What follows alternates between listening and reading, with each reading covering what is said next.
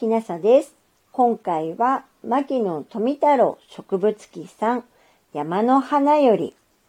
山百合です。山百合は山の花の代表的なものですが、関西地方には割に少なく、関西では笹百合の方が普通です。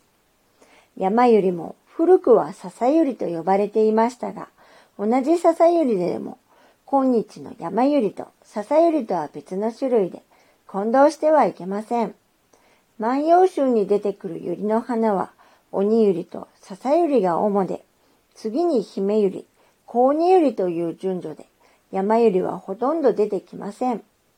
徳川時代から明治の初め頃までは山百合という名はほとんど出てきませんから、割に新しい名です。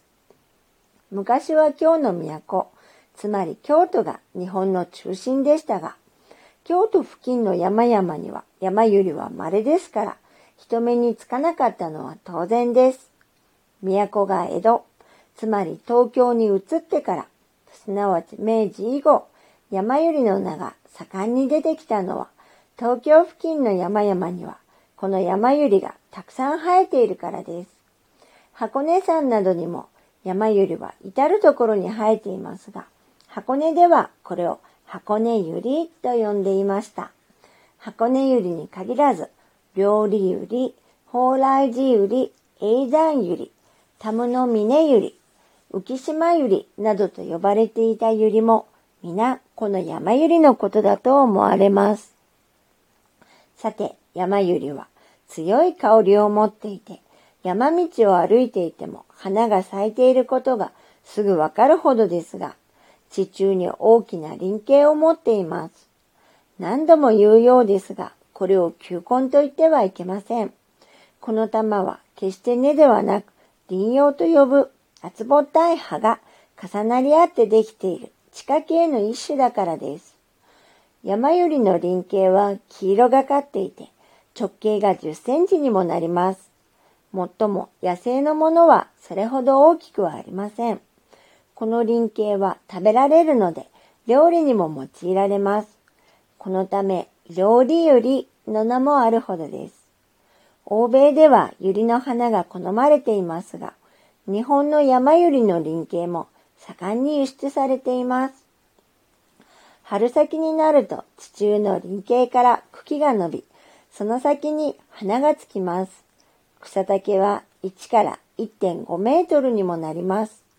花は輪茎が小さいときは1つですが、輪茎が大きくなると数個、あるいはもっと多くつきます。数十個つくことさえあります。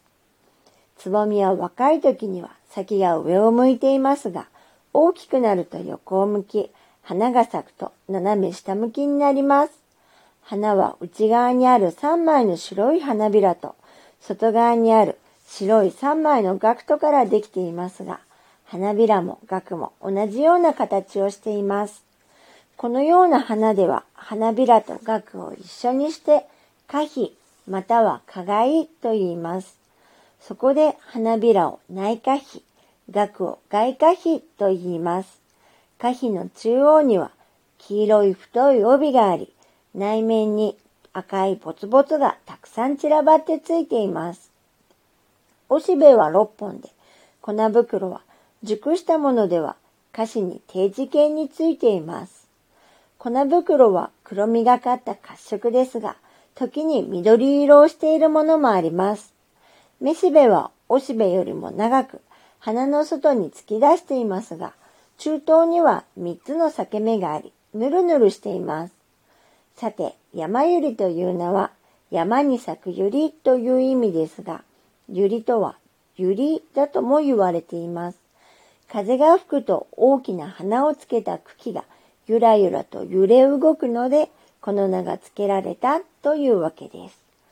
百合は漢字で105と書きますが、これは輪茎を作っている輪葉が100枚も重なり合っているという意味です。何も100枚とは限りませんが、100という表現はたくさんという意味です。